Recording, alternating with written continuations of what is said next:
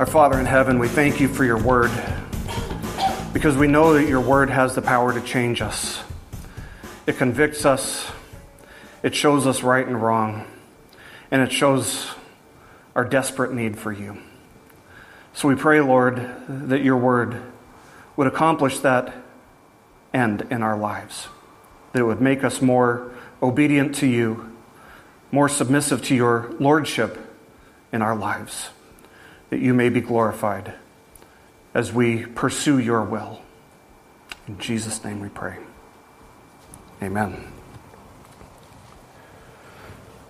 We saw last week that one of the most important things that any Christian can understand is the importance of abiding in Christ. That is, not leaving his side, not abandoning him, not losing faith in Him, not being drawn away from trusting in Him completely. And as I said last week, it might be said that the only thing more important than understanding what it means to abide is to actually do it.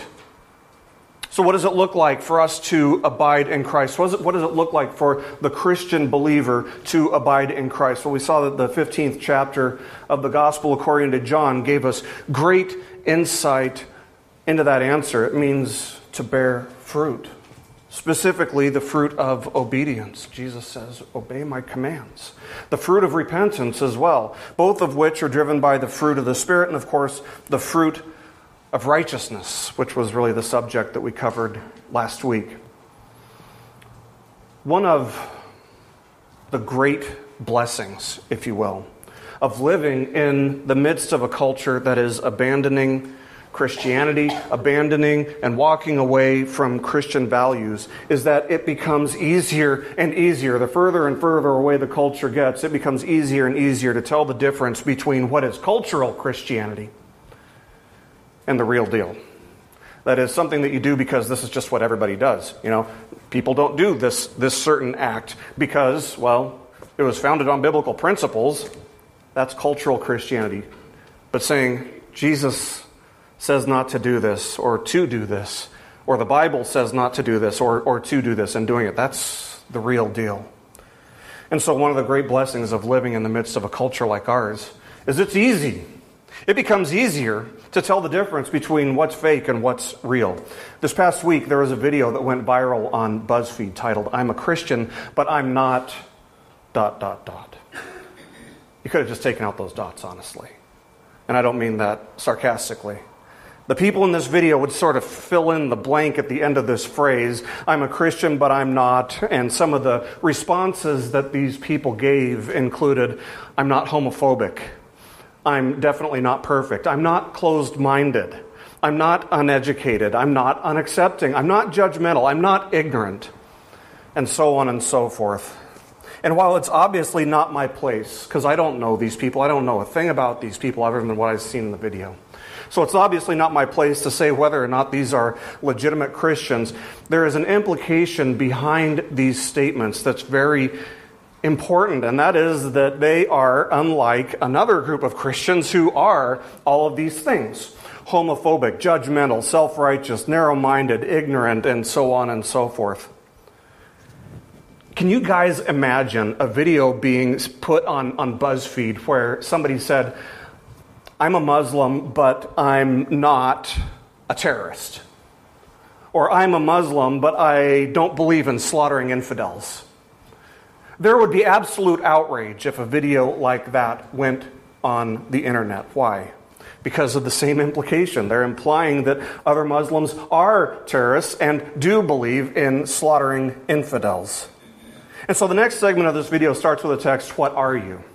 First the negative, then the positive. To which these people respond that they are practicing homosexuals, feminists, not afraid to talk about sex, love to drink wine, and so on and so forth. At this point, you have to realize that this whole video is a complete sham. It has an agenda behind it. How can we tell?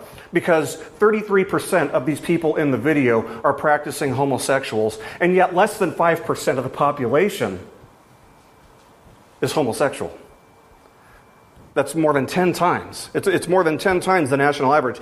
And half of these people in the video uh, self identify as feminists, when the actual percentage of Americans who truly identify as feminists is about 18%, according to recent studies. So I was initially shocked when I, when I saw this video, and I was shocked at the number of self professing Christians who not only liked this video, but shared it through social media. It reveals within those who applauded this video a complete misunderstanding of what Christianity is truly about. And I fear that for many, it may indicate a complete rejection of what Christianity is about. I, that's what I fear. Because the attitude communicated by these people was basically uh, I'm a Christian, but I'm just as worldly as anybody else you've ever met. So there is no evidence, in, at least not in this video, that these people are even slightly concerned with the reality of sin in their lives. Instead, they present their sin as if it were compatible with Christianity, as if it were compatible with following Jesus, as if it's compatible with having faith in Christ.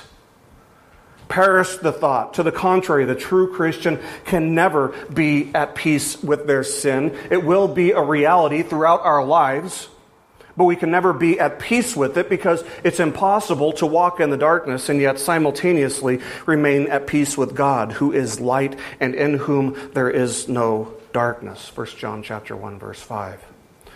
And this, this whole thing actually reminds me of a cartoon that I once saw in which a child asks his father, Dad, What's a Christian?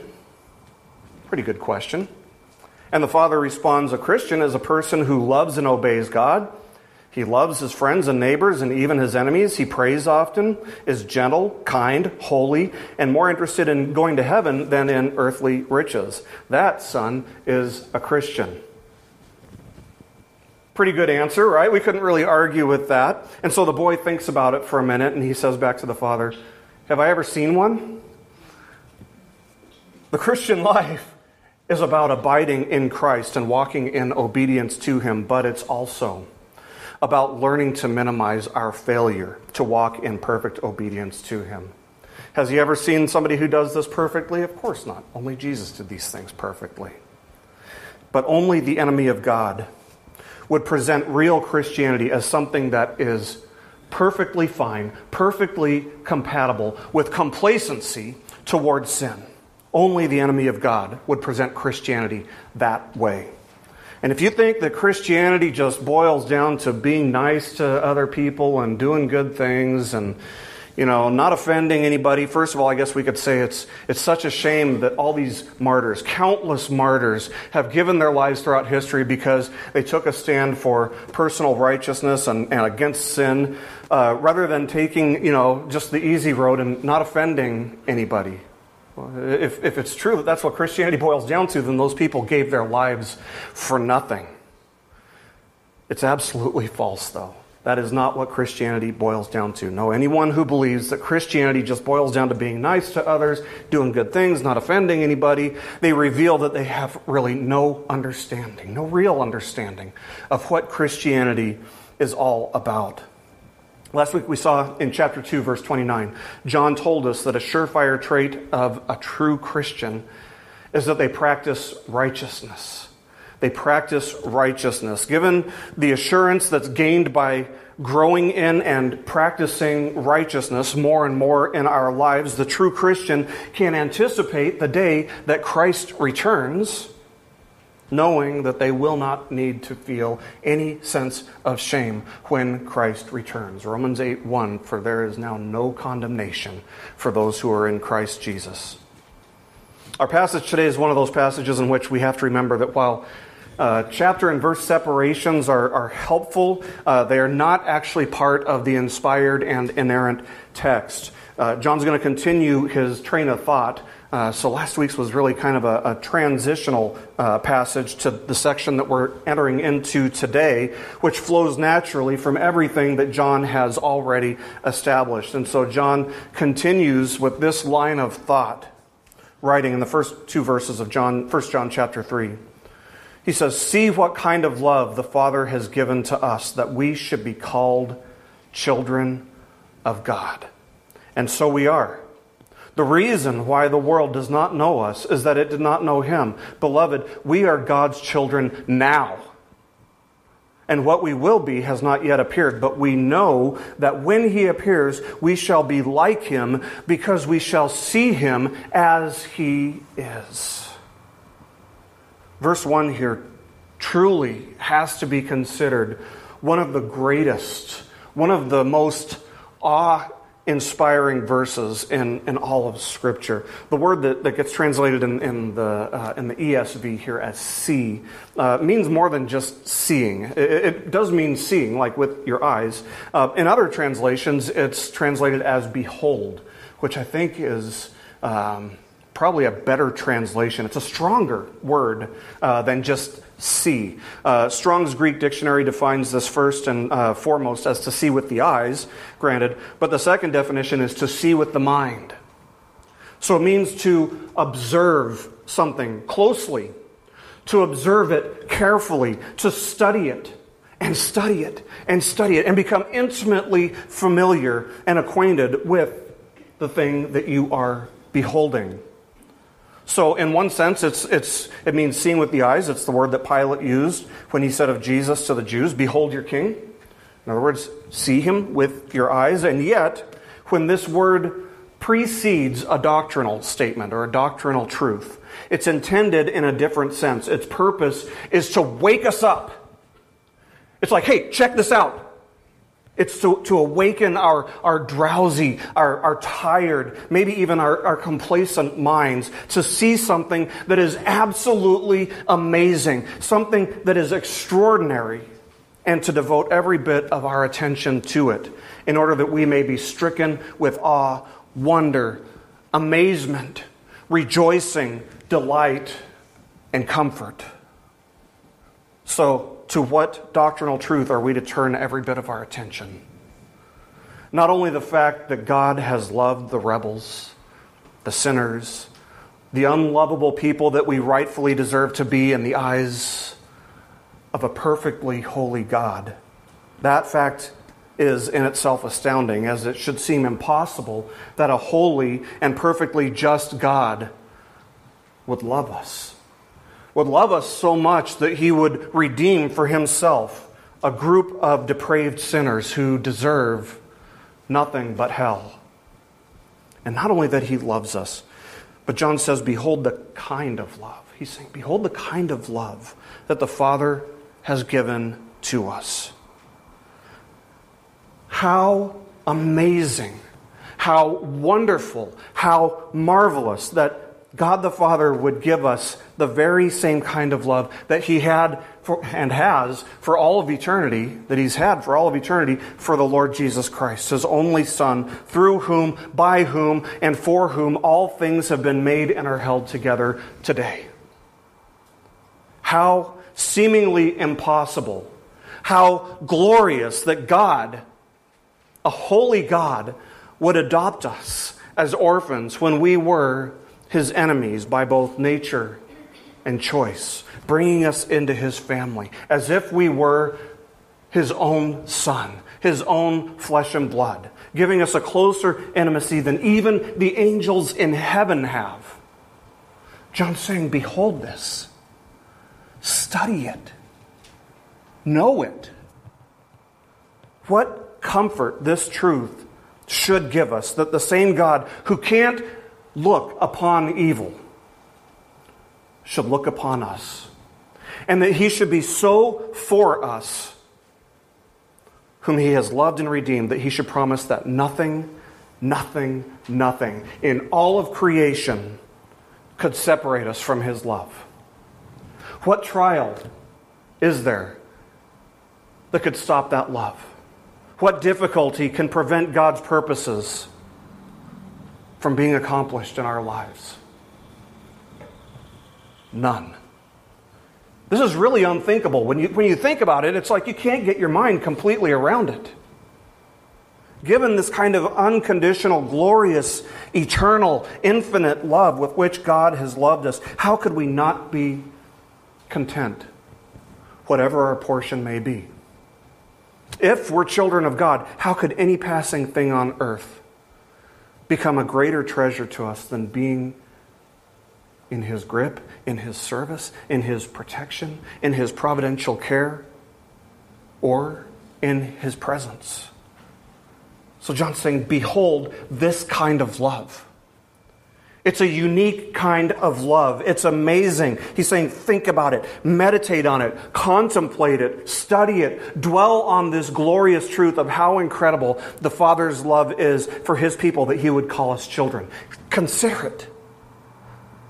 Study it until you know it. Adore the nature of his love for us. It's a love that is entirely foreign to normal human experience. It's unlike any other love we've ever seen or known or tried to wrap our minds around. Because it's free and it's in, uninfluenced by anything outside of God Himself. He's unmovable. The foundation and the purpose for this love is entirely within God. He didn't have to do it. He didn't have to redeem for himself a people. It's entirely within him. It's his prerogative. It's a love that seeks to sacri- sacrificially benefit a people who are entirely undeserving of it. It's incomparable. There's nothing on earth that compares to the glorious and inexplicably great nature of his love for us. It's not a love that only reflects his pity and compassion toward us. It is that, but it's more. It's also a love that reflects complete delight in us. Complete delight in us. Think about that for a minute. He delights in us, even though we're sinners, even though we fall short, even though we've made the same mistakes, we've fallen into the same sins over and over and over again, yet He still delights in us. Zephaniah chapter 3 verse 17 says this, "The Lord your God is in your midst, a mighty one who will save. He will rejoice over you with gladness. He will quiet you by his love. He will exult over you with loud singing." Does he know about your shortcomings? Of course. Does he know about your sins? Of course. Does he know about how you sometimes struggle to be faithful? Of course he does. And yet, this is the kind of love that God has for his children. He rejoices with gladness, he exults over us with loud singing. Kind of like Lion King, you know, when, when they present the Lion King and, you know, everybody starts singing a song. That's what God does with us. With us. And if you have a good idea of how undeserving you are of God's love, you find this absolutely amazing that he would exult over us with singing. Who is this us, though? Who's, your, who's John referring to? Who is us? Maybe we should back up a step. Because a lot of people in our day and age would say that everyone is a child of God. This is an idea that has probably been around a long time, but most recently it really took root in the hippie movement where they believed that everybody was just a, a child of God. But this is just another instance of an ideology or a philosophy that finds its roots in secular humanist thinking. It has no basis whatsoever in Scripture. God's people are His children. Those who are saved by grace alone, through faith alone, in Christ alone, for the glory of God alone, those are the children of God. The us referred to here is a personal pronoun, and the way to understand or to figure out whom a personal pronoun refers to is to trace it back to the closest personal noun. And so in this case, we go back just a verse to chapter 2, verse 29, which reveals very clearly who us is. It's those who are born again, those who have been regenerated, and therefore they give evidence of the fact that they have been regenerated by practicing righteousness. The person who walks in accordance with the will of the Father and the commands of Christ, bearing the moral image of God. That's who John is referring to in this context. That's who is a child of God. That's who's been adopted into the family of God. Not because they were good. That's not how you get adopted into the family of God. You don't get adopted in there because you're good, but by the grace of God alone. through faith alone, in Christ alone, for the glory of God alone. This is a love that is inconceivable and unfathomable to those who are not children of God, to the world. It's a love that can't be articulated completely in human terms, not sufficiently anyway. And that's why the world doesn't understand how blessed it is to be a child of God, because they have rejected Him. And so they don't know anything about this love, they've never experienced it. And I think it goes without saying that the world's definition of love is not agape love. Worldly love is not a self sacrificial love, it's a self serving love. It's a worldly love that celebrates sin and false gods and idols, such as the idol of self esteem, which is one of our culture's favorite gods. This agape love with which God loves his children is a love which, as Paul says in 1 Corinthians chapter 13, does not rejoice at wrongdoing, but rejoices with the truth. This is a love that, quite frankly, the world absolutely hates because they don't understand it, because they've rejected it. Christians are designed, God has created Christians to be different from non Christians, to be different from the world. Is that news to anybody, by the way? That we're supposed to be different? We're supposed to have different values and everything, different ways of acting, different ways of thinking. It shouldn't be news to anyone, and yet the majority of self professing Christians in our day and age, in our culture, are relatively indistinguishable from the world. The love of God has been bestowed upon us, and that love changes us. The love of God changes us, it transforms us so that we are no longer like the world. We no longer value the things that the world values. It, rendered, renders us what the New Testament authors referred to as aliens in this world, as strangers in this world, as exiles in this world who are looking for a better land. The point of all this is that as Christians, as children of God, we can live in hope and anticipation of the day that Jesus returns. And he will return, he is coming back. Having declared us judicially righteous, that's called justification, God is now making his children practically righteous through the process of sanctification. And he'll complete that righteousness that he has begun. That work of creating us to bear his moral image will be completed to perfect righteousness in glorification. Justification is judicial righteousness, sanctification is practical righteousness, glorification is complete righteousness.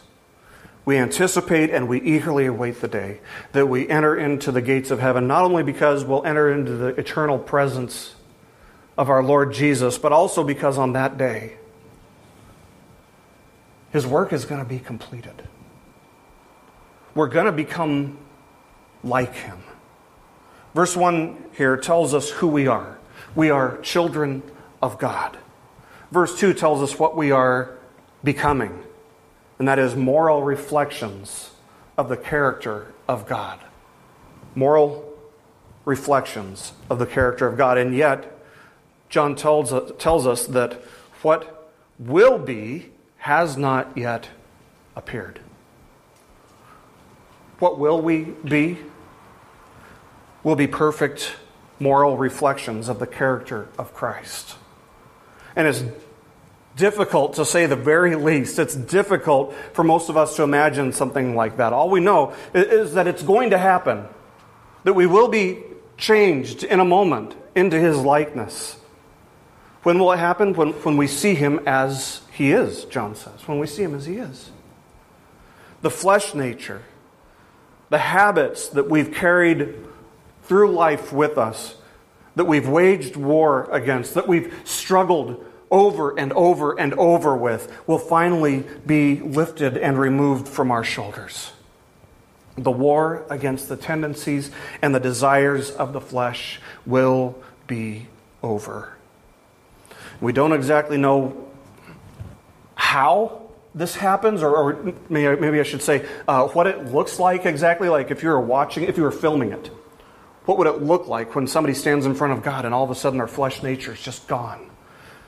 All we know is that those whom he foreknew, he also predestined to be conformed to the image of his Son, in order that he might be the firstborn among many brothers. And those whom he predestined, he also called. And those whom he called, he also justified. And those whom he justified, he also glorified. That's Romans chapter 8, verses 29 and 30. And when will this promise be fulfilled? In its entirety? When will the work of God in us be completed? When we finally see Him. We'll be made perfectly holy, perfectly righteous, not only in a judicial sense, that is justification, where we're declared righteous by faith in Christ, taking His righteousness imputed to us and transferring our sin to Him on the cross. So we'll not only be made perfect and holy in this judicial sense, but we will be made practically holy in a practical sense. And it's almost impossible for us to, to fathom. How, how many of you guys have, have spent even one second of your life trying to imagine what heaven's going to be like? I mean, we, we've all done that, right? And, and, and, to imagine that we would not even have the slightest inclination towards sin. How many of you guys are able to wrap your minds around that? It's like, what do I do with that? That seems impossible. That's like, you may as well ask me to draw a square circle. You know, it's impossible, or a, a three sided rectangle. Yeah. You know, we have moments in which we experience righteousness in a practical sense. That's what John told us in, in the previous verse. That's what he told us at the end of chapter 2. Those who practice righteousness do so because they've been born again. So it's a reality. We, we do it sometimes, but we do it so imperfectly we do it so inconsistently that it's impossible to imagine doing it consistently and perfectly. When we do it, it's usually with great effort. And so to imagine doing it perfectly and, and eternally, it's, it's more than our minds can be wrapped around. It's impossible to imagine doing it consistently and perfectly.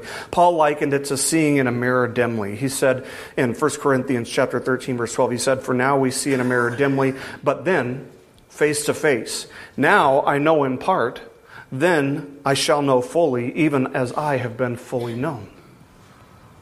So it's like looking in a in a mirror that's really really dim and just seeing like a slight shadow, a slight outline that's what Paul likens it to. But this is our hope. And this is our promise that He will complete the work that He has begun in His people. This is our hope. He has promised that He will do this. And we'll hold on to this promise, this hope.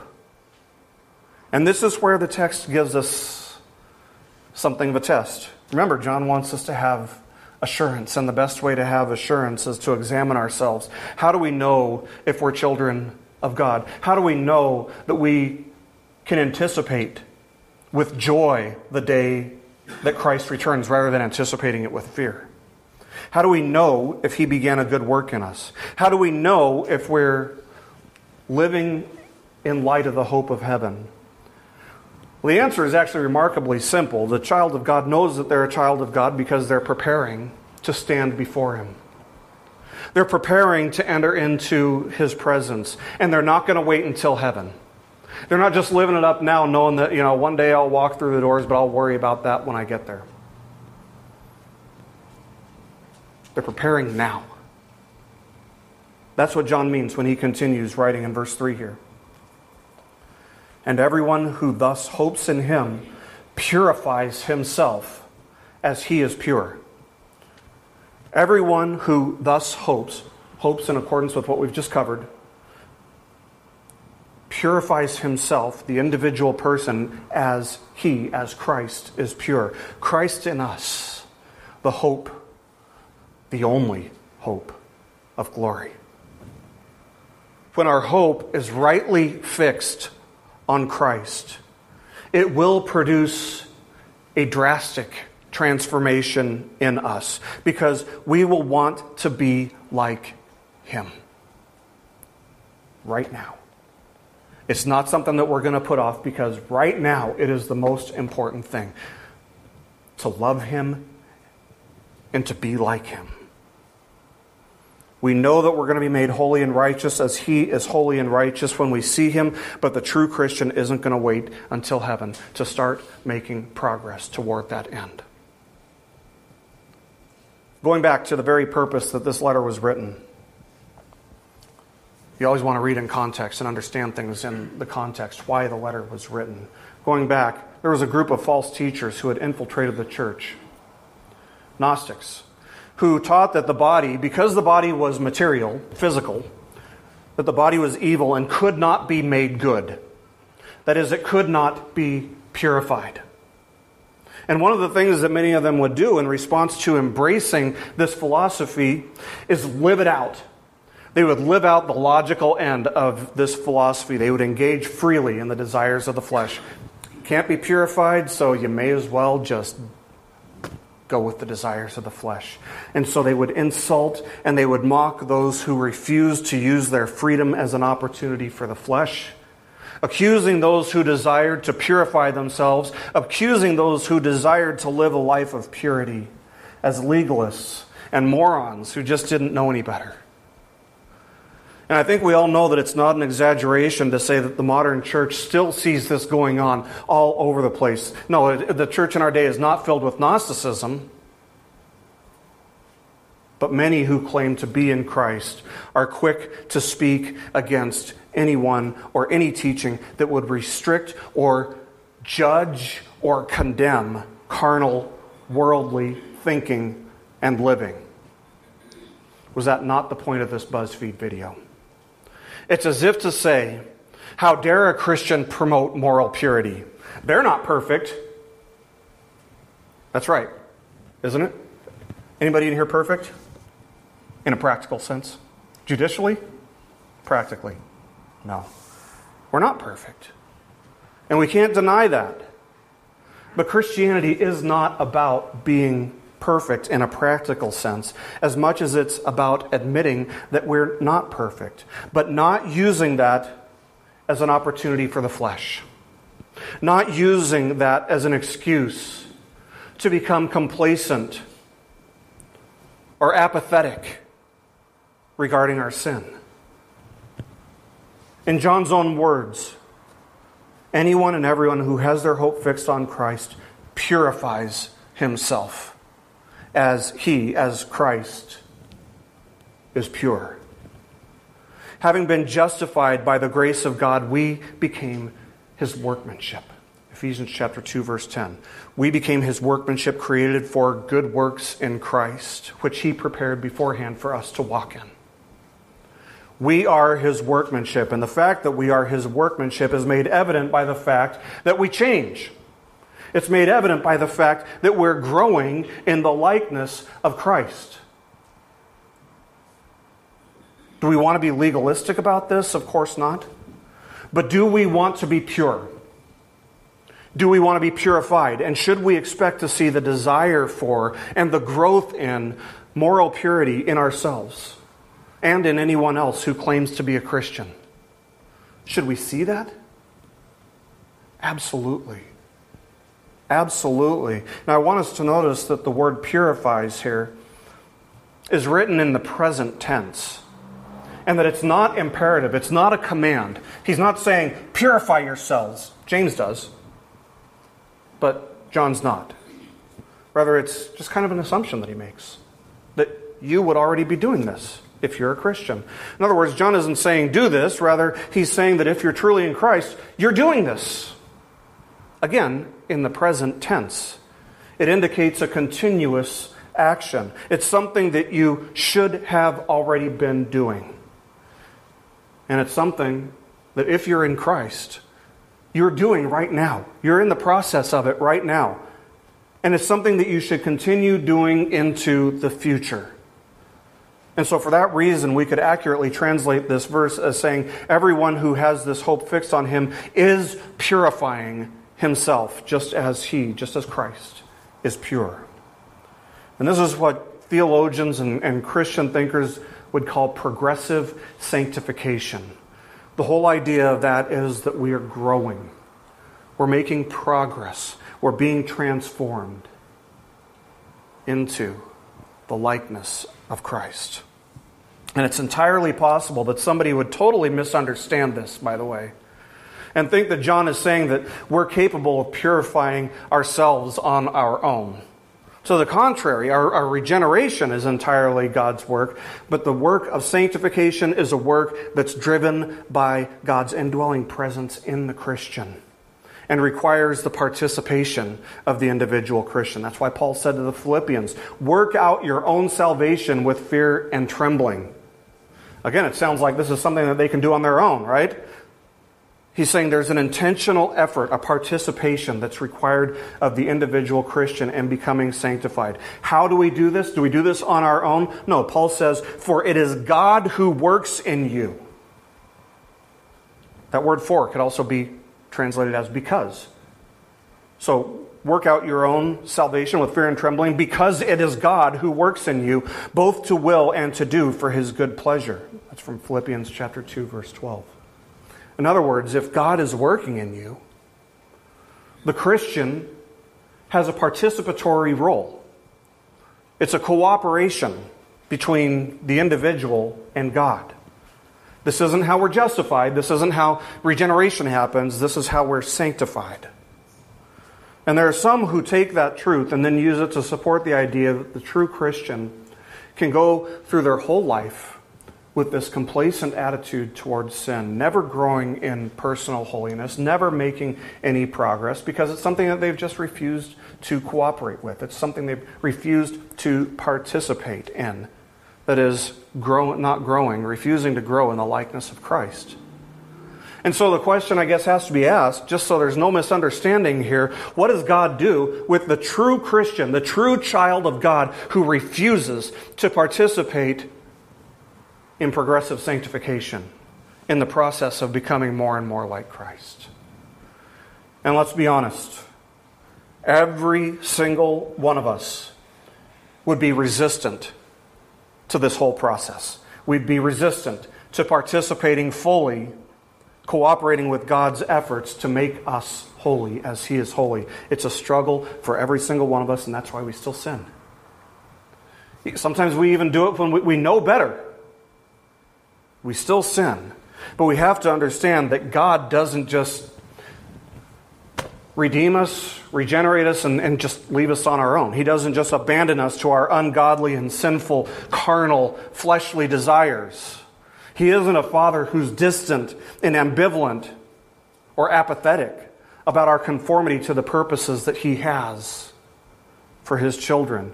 He's a father he is a father who is actively involved in spurring his children on to greater and greater obedience. And this is where we start reading Hebrews chapter 12. Verse 6, we read, For whom the Lord loves, he chastens or disciplines and scourges every son whom he receives. That's what the author of Hebrews says in chapter 12, verse 6. And he continues, verse 7 It is for discipline that you have to endure. God is treating you as sons. For what son is there whom his father does not discipline? If you are left without discipline, in which all have participated, in which all have participated, there's that word, all have participated, then you are illegitimate children and sons. Beside this, we have had earthly fathers who disciplined us, and we respected them. Shall we not much more be subject to the Father of spirits and live. Verse 10 For they disciplined us for a short time as it seemed best to them, but He, but God, disciplines us for our good, that we may share His holiness. For the moment, all discipline seems rather painful, seems painful rather than pleasant, but later it yields the peaceful fruit of righteousness to those who have been trained by it. There it is, the fruit of righteousness. And now the conclusion that the author of Hebrews gives us. In light of the fact that God is disciplining his children in order that we may participate in this progressive sanctification, in order that we may become more and more like Christ, how then shall we live? As Francis Schaeffer may have asked. He wrote a famous book called How Then Shall We Live? The answer is in the next three verses, starting at verse 12. Therefore, in other words, in light of this truth that God is disciplining his children, therefore, lift your drooping hands and strengthen your weak knees and make straight paths for your feet, so that what is lame may not be put out of joint, but rather be healed. Strive for peace with everyone and for the holiness, without which no one will see the Lord.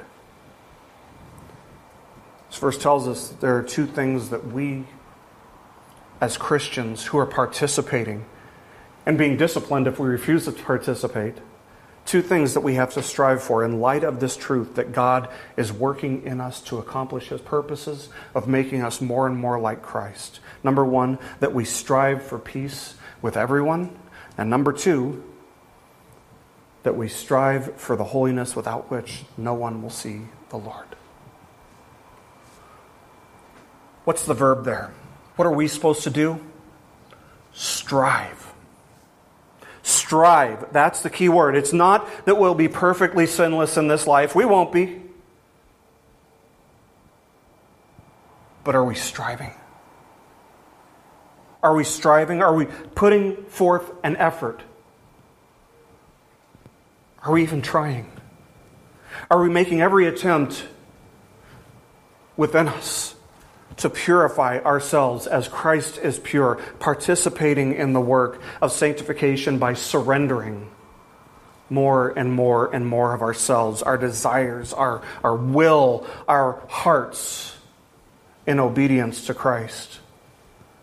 See, real practical righteousness and holiness will be one of the great reward, rewards that we'll receive in heaven. We won't have the temptations that we have had in, on, in this life, on this earth. And yet, those who would promote complacency in regard to sin would regard this type of real practical righteousness and holiness, where the desires are just completely taken away from you, the ability to, to sin is completely taken away from you. Those who promote complacency towards sin would see this as inhibiting, as an and as restricting upon their personal freedoms, rather than seeing it as freeing them from the things that restrict us in becoming more like Christ.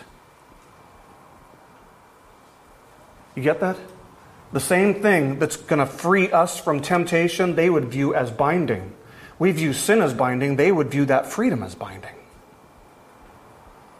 The true Christian must therefore, as the author of Hebrews writes, verses 1 and, 12, uh, 1 and 2, lay aside every weight and sin which clings so closely.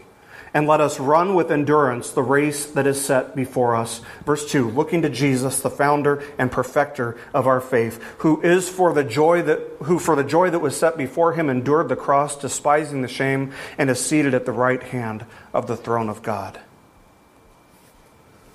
The idea here is that running the race well, that is uh, part of living the Christian life well, abiding in Christ well, means laying aside our sin.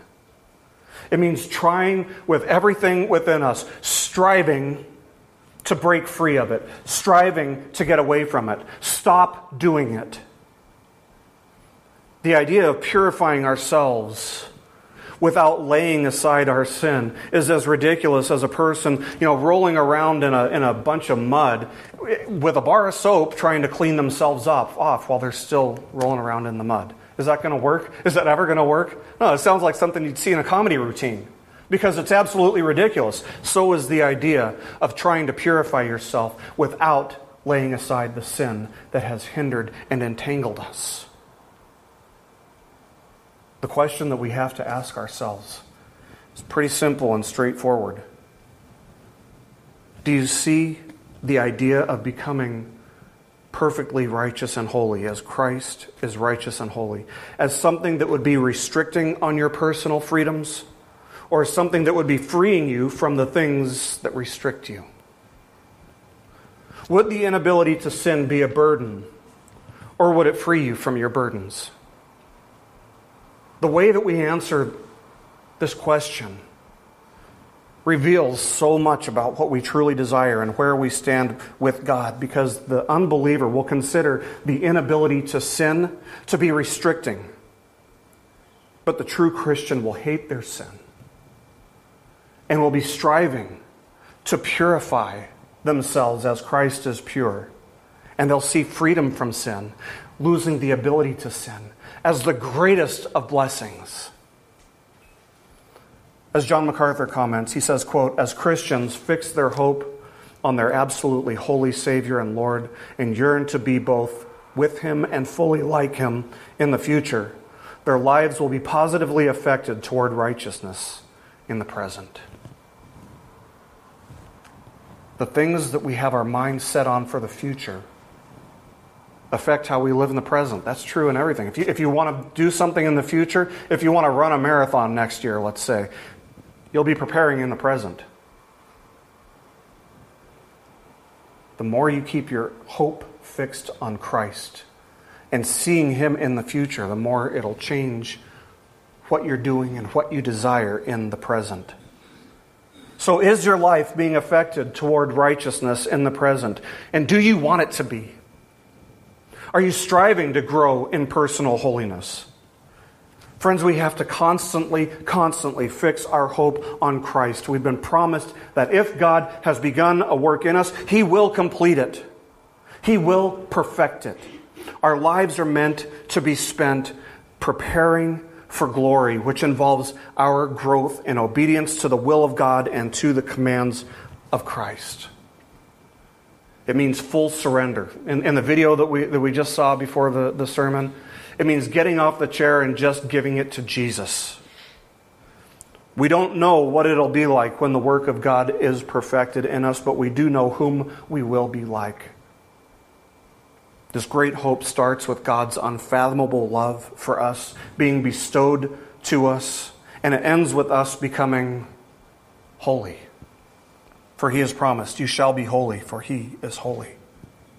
So let's tie this all together. The end of chapter 2 revealed that those who practice righteousness do so because they've been born of God. How do we learn to practice righteousness?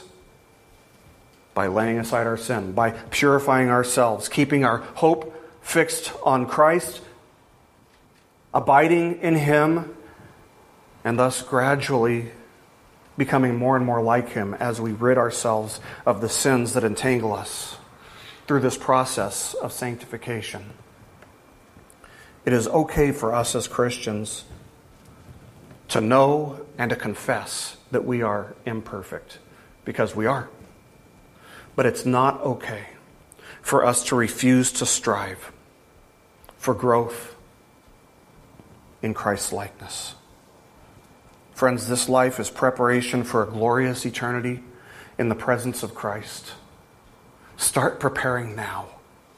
He is our reward in the future and now. So count the cost. He's worth it. As his children in this life, yes, we sin. Yes, we fall short, but we must learn to hate our sin and to continue to confess our sin. We must continue confessing our sin, agreeing with God's word in regard to what is morally good and morally evil. And we must continue to abide in Christ striving to lay aside the sin which frustrates us, which entangles us, keeping our eyes instead and our hope fixed on Christ, eagerly, eagerly, and joyfully anticipating the day when we'll see Him as He is, knowing that on that day He will complete His work in us. He who began a good work in us will complete it when we stand before Him. But don't use that as an excuse to be complacent towards sin now. Purify yourselves. We have to purify ourselves as He's pure. He's our treasure. So let's live for Him. Amen. Let's pray. Heavenly Father, we thank you for your love. It is wonderful and it is marvelous and it is unfathomable to think that you would love us and that you would send your only Son to bear your wrath against our sin, and that you would give us his righteousness. Thank you for that amazing gift of salvation. Thank you for beginning a work in us. Teach us, Lord, to participate in the process of growing in Christ's likeness, in growing in personal righteousness and holiness. Not that we would boast in ourselves, but that we would boast in you and what you've done in us. And fill us with hope as we see progress being made in our lives. Fill us with hope that we may joyfully look to the day that we'll stand before you and become like you. We know that we don't deserve it. We know that it's only by your grace. So teach us to trust in you. Teach us to look beyond our circumstances when they're hard and our trials when they're hard and see your ultimate purposes behind it all. That you would be glorified in our lives as we become more and more like you. In Christ's name we pray. Amen. This message has been brought to you by BibleStudyPodcasts.org. We are a listener supported ministry. If this is your first time listening to us, we thank you so much for joining us and we ask nothing further from you. But if this is a ministry that you rely on for regular spiritual teaching, we do depend on your financial support to keep us going and growing. If you'd like to make a donation to BibleStudyPodcasts.org to keep us going and reaching thousands of people around the world, you can go to our website, BibleStudyPodcasts.org, and you can make a donation on the right hand side by clicking on the support box. Again, we do rely on your support, and we thank you so much for your financial participation in this ministry, which enables us to continue in our mission of teaching timeless truths in these truthless times. God bless you. Thank you so much for listening today, and keep growing closer to Jesus. Take me deeper.